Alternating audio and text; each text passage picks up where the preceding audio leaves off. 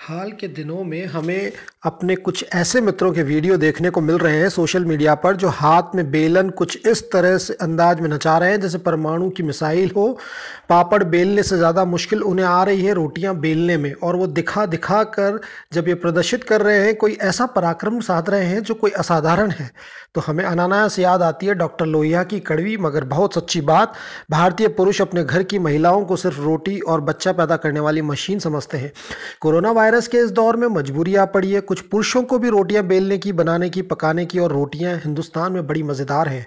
रोटियों के बारे में अगर आप देखें तो मनोज कुमार की फ़िल्म भी याद आ जाती है। रोटी, कपड़ा और मकान पर हर चुनावी घोषणा पत्र के वक्त जब जारी किया जाता है और लोगों की रोटी, कपड़ा, सड़क, पानी, बिजली के साथ याद दिलाई जाती है। मगर याद रहे कि रोटी, कपड़ा, मकान में भी रोटी सबसे अहम है। यह आदमी नंग धड़ंग रह सकता है। आदमी तपती या ठंड की चिल मिलाती वाली धरती पर अपने बाजू का तकिया बनाकर नींद निकाल सकता है, किंतु रोटी अगर पेट में ना हो तो भजन तो दूर की बात है, पर ज़िंदा नहीं रह सकता। इसमें सबसे अंततः महत्वपूर्ण चीज़ रोटी होती है, और रोटी की याद करते ही हमें नज़ीर अकबराबादी की नज़म याद आ जाती है। बड़ी खूबसूरत नज़म है, बड़ी रोचक नज़म है, और तरह तरह की विचारों तक सोचने की चीज़ से भरपूर है। हम चाहेंगे कि इन खाली दिनों में आप समय निकाल कर इस पूरी की पूरी नज़म को ज़रूर पढ़ें। इसका एक बंद हमें बहुत अच्छा लगता है, रोटियाँ आदमी को किस तरह नचाती हैं कि इस तरह के रूप धारण करने को मजबूर मजबूर करती है। जब वो मासूम आदमी पूछता है उस फ़कीर से कि ये सूरज चाँद तारे किसने बनाए तो फ़कीर उस बड़े आसानी से उत्तर देता है कि भैया, तुम जानो किसने बनाया कौन काम को कहाँ ले जाएगा, कौन जाता है? हमें तो ये दो रोटियाँ नज़र आती है। तो ये हकीकत है। ज़िंदगी की रोटी आदमी को ज़िंदगी की सबसे बड़ी हकीकत है। जिस तरह से चावल कुछ लोगों के लिए खाने का पर्याय है, उसी तरह से रोटी भी खाने का पर्याय है। अभी हाल के कुछ दिनों पहले तक जब तक रेस्तरा बंद नहीं हुए थे, आप खाने, किसी खाने की दुकान पर पहुँचते थे तो ऑर्डर लेने वाला आपसे पूछता था, रोटी कैसी लेंगे? तवे की या तंदूरी? मतलब दो खानों में रोटियाँ बटी थी। तंदूरी और तवे की, जैसे आमतौर पर जब तक उत्तर भारत में पंजाब से शरणार्थी नहीं आए थे, तब तक तंदूरी रोटी का ज़्यादा चलन नहीं था। तवे की रोटी पकाई जाती थी और तवे की रोटी के साथ याद आती है प्रेमचंद की कालजयी कहानी ईदगाह, जिसमें हमीद मेले में जाता है तो उसको याद आती है, सब खिलौनों को छोड़ देता है, मिठाइयों को छोड़ देता है, उसे याद आती है अपनी दादी जो रोटियाँ सेकती है तवे के ऊपर, लकड़ी की आँच पर उसकी उंगलियाँ झुलस जाती है तो वो तवे उतारने के तो वो रोटी उतारने के लिए मेले से चिमटा खरीद कर लाता है, जो शायद उसके लिए सबसे बड़ा खिलौना है और उसकी दादी के लिए सबसे बड़ी नेमत। अब वो तवे की रोटी में भी ना जाने कितने प्रकार है। इस तरह में आप कह दीजिए, तवे की रोटी अर्थात वो आपके लिए तंदूरी रोटी नहीं लाएँगे, तवे की ले आएगा। मगर तवे की रोटी में आपको कौन सी रोटी चाहिए? फुलका चाहिए जो फूल कर कुप्पा होने वाला हो, या कोई चपाती चाहिए जो हाथों से चपत मार कर चपाती, चपयाती गई हो। आपको रोटी अगर तंदूरी भी खानी है तो करारी करारी चाहिए या नरम चाहिए? अब रोटी का एक और भेद है। तवे की ही सही और रूखी, सूखी मोटी रोटी में और चिकनी, चुपड़ी रोटी में कितना अंतर है? वो दोहा याद आता है कि रूखी, सूखी खाए के ठंडा पानी पी, चिकनी, चुपड़ी देख मत ललचावे जी। अब ये चिकनी, चुपड़ी रोटी तो बहुत कम को मैसर होती है। रूखी रोटी भी आजकल खाना दुर्लभ होता जा रहा है और तंदूर रोटी के साथ याद आती है वो सामूहिक एकता की समुदाय, एकता की बात जो साझा चूल्हा इसके साथ जुड़ा हुआ था। पंजाबी शरणार्थी जब तंदूर अपने साथ भारत लाए तो वैसे भी आप देखें तो भारत के इतिहास में तो तंदूर का अस्तित्व वास्तव में देखने को मिलता है सिंधु घाटी सभ्यता में भी। मगर ये तंदूर गाँव में ऐसी जगह पर होते थे जहाँ रोटियाँ सेकने के लिए औरतें आती थी, एक साथ बैठती थी, बतियाती थी और अपने साथ लकड़ियाँ लाती थी। आटा घर से गूंथ कर लाती थी, एक दूसरे के सुख दुख का भी साझा चूल्हा कहलाता था हूँ शरणार्थी जब पाकिस्तान से भारत आए तो ये घर जैसा खाना ताज़ा, किफ़ायती व सेहत के लिए फ़ायदेमंद तंदूर पे खाने को मिलता था। यानी कितने तंदूरों ने कितनों का बेड़ा पार लगाया है? दोनों का मुझे, दोनों का, मुझे अपनी याद आती है जब मैं गुड़गांव में अकेला रहता था, तब गुड़गांव बदलाव के पहले पायदान पर था। बरसाती के सामने सड़क पर एक कौशल्या के तंदूर तक जाता था, मैं अपना आटा लेकर उनके पास जाता था, वो कहती थी, आटा ठीक से सांधा नहीं है। अपना हाथ बढ़ाकर उसे ठीक कर देती थी और फिर एक दिन उन्होंने मुझे सलाह दी कि तुम घर जाकर इसे खाते हो, तब तक तंदूरी रोटी चमड़े जैसी हो जाती है। तो मैं एक रुपया और दो, और मैं इसे पराठे जैसा बना दूँगी। मगर वो तो तंदूरी रोटी के पराठे के में कायाकल्प होने की बात है। मगर यहाँ हम बात कर रहे हैं दोनों, मगर हम यहाँ बात कर रहे हैं दोनों तरह की रोटियों की। तंदूरी रोटी की और तवे की रोटी की, जो आदमी दोनों खाकर अपना पेट की भूख बुझाता है, उन्हें दिनों की याद आती है। पुरानी दिल्ली के काके के नाम के ढाबे की, जहाँ चार रोटियाँ दस रुपये की थी और साथ में दाल मुफ़्त आती थी। ये वो ज़माना था जब दालें आटे से सस्ती होती थी। आज तो दाल शायद आप आधा कटोरी खरीदें, तभी कोई रोटी एक आधी आपको उस खाने में नहीं मिलेगी। मुझे लगता है कि रोटियों के बारे में कई चीज़ें और बड़ी रोचक हैं।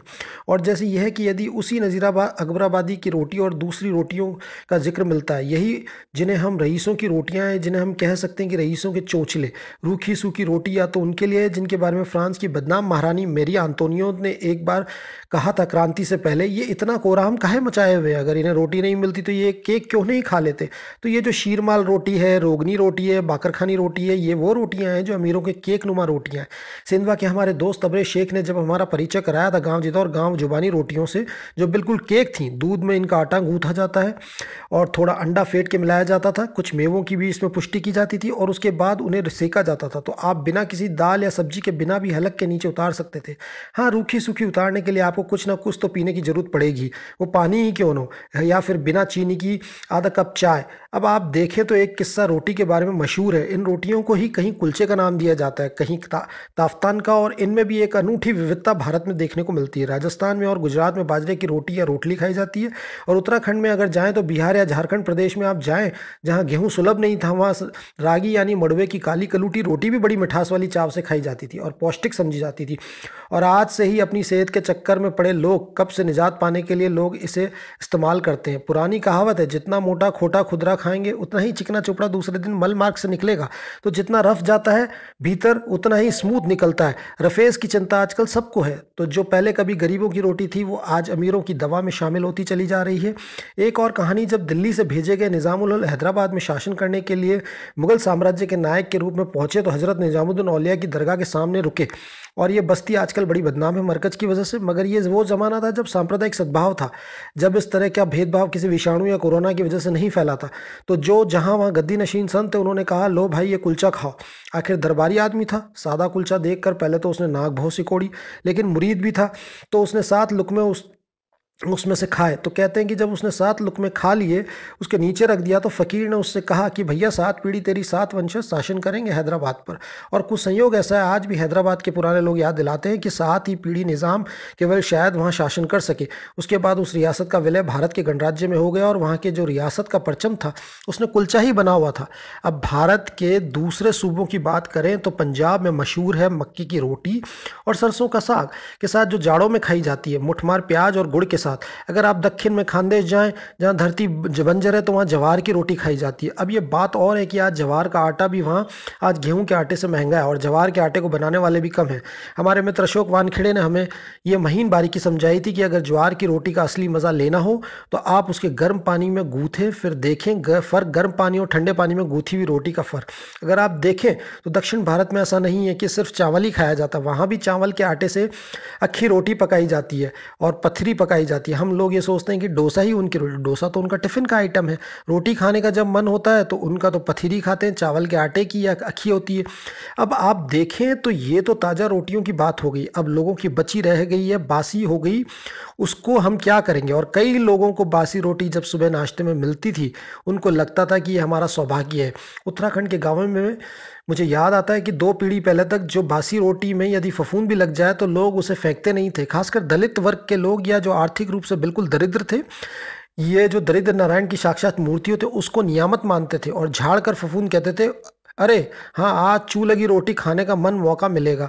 अर्थात उसी ने कुछ नई रोटी के रूप में ग्रहण करते थे। बर्बाद कुछ भी नहीं होने देते थे। जब ये रोटियों की, बासी रोटियों की बात चल रही है, हमारी मित्र किशनगढ़, राजस्थान से मिताली हेड़ा ने, उन्होंने बताया कि उन्होंने अपनी नानी से एक सेला फुल्का, फुल्की का नुस्खा सीखा था, जो वो उनकी नानी अपनी जवानी में माउंट आबू से लेकर आई थी। वो कुछ इस तरह की बासी रोटी बची रह जाए तो उस आप नरम बासी रोटी को थोड़ा सा लंबी लंबी कतरों में काट के मोटा पास्ता की तरह, कुछ लंबी मठरियों की शक्ल में उसको बाद उसमें टमाटर, प्याज, लहसुन अगर खाते हो तो मिर्च मसाला, हल्दी, धनिया डालकर उसकी एक लटपटी तरीके से एक साथ भारतीय पास्ता के रूप में खा सकते हैं। या अपने आप में एक संपूर्ण खाना भी माना जा सकता है, यदि रोटियाँ काफ़ी मात्रा में बची रह गई थी और कम बची थी तो सब्ज़ी के रूप में भी इनका प्रयोग कर सकते हैं। और हमारी गुरु लक्ष्मी जाम्बोलकर ने हमें बताया था कि कैसे बासी रोटी से आप बड़ी अद्भुत रोटी की उपमा बना सकते हैं। और मेरे राजस्थान में तो कई तरह की रोटियों को अगर आप गुड़ और घी के साथ चूर दें, एक दूसरी तरह का चूरमा बन जाएगा। आप घर में बना सकते हैं। और अतिया जैदी ने एक बार जो जौनपुर में खाने की नुमाइश की थी तो उन्होंने ना, माना नाम की एक मिठाई से हमारा परिचय कराया था, जिसमें बासी रोटी पर ही आयोजन किया गया था।